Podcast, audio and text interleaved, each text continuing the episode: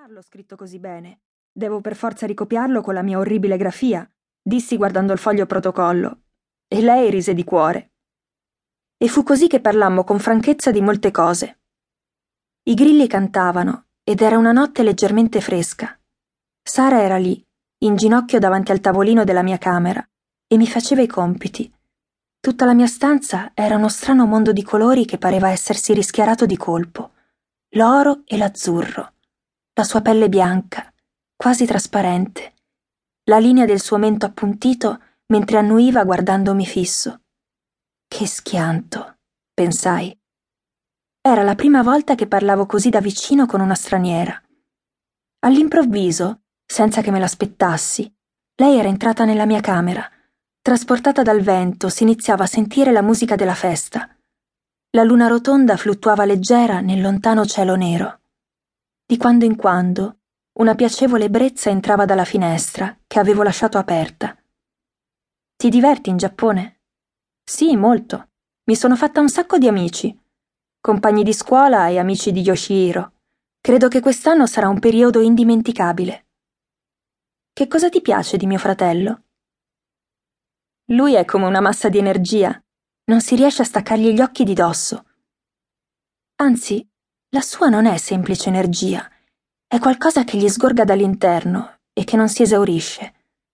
Sento che si tratta di una qualità mentale. Stando insieme a lui mi sembra di cambiare in continuazione. Sono dei cambiamenti molto naturali, di quelli che ti fanno crescere. Sara, che cosa studi? Pensi di tornare un giorno all'Università di Boston?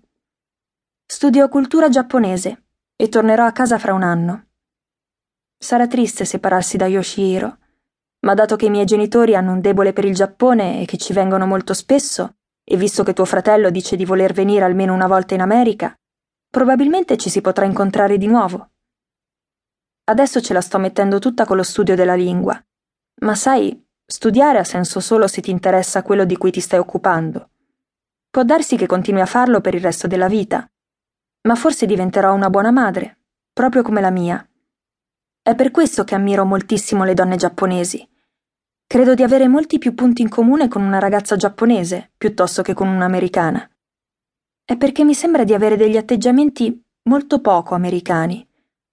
Un giorno sposerò un uomo d'affari, sì, proprio come mio padre, un businessman che tratta con l'estero, e mi farò una bella e allegra famigliola. Mio fratello penso che possa diventare un tipo cosmopolita ma non mi sembra sia tagliato per fare l'uomo d'affari. Ah, proprio così. Mi sa che lo licenzierebbero subito. È troppo concentrato su se stesso. Però, sai, è solo alle superiori e forse potrebbe ancora cambiare. Sarebbe bello se dovesse fare un lavoro del genere, vero? E se tu cercassi di convincerlo a intraprendere quella strada? Avevo parlato proprio come una bambina, di cose più remote dei sogni. Comunque Sara anche lei ingenua al punto di sognare a occhi aperti, era stata lì ad ascoltarle, seduta con la schiena dritta, senza nessuna paura del futuro. Mmm, diceva ridendo come se stesse fantasticando. Aveva gli occhi di chi è innamorato, di quelli che non temono nulla, che vedono solo la persona amata. Occhi che riescono a credere che se forzi la realtà, alla fine riesci a realizzare qualsiasi desiderio. Eh sì, Sarebbe splendido se lui fosse Yoshihiro. Con una famiglia in Giappone e una a Boston potremmo andare e venire in continuazione. Sarebbe il massimo della vita.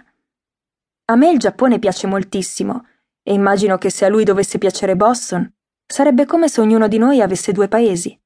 Inoltre avremmo dei bimbi che crescono sentendo le lingue di due paesi e potremmo sempre viaggiare tutti insieme. Sarebbe bello, no? Mi ero completamente dimenticata di Sara apparteneva a un passato troppo lontano. E ora quella lettera compariva all'improvviso, quando ormai avevo perso del tutto le sue tracce. Era venuta fuori dai recessi di un cassetto della scrivania, dove era rimasta incastrata. Mi ero chiesta che cosa fosse e l'avevo tirata via. Forse tutto era cominciato con quel leggero fruscio, mentre l'aprivo con le dita, come se un vecchio incantesimo si fosse librato nell'aria. Mia cara Sara, era primavera quando siamo andati ad accompagnare mio fratello all'aeroporto.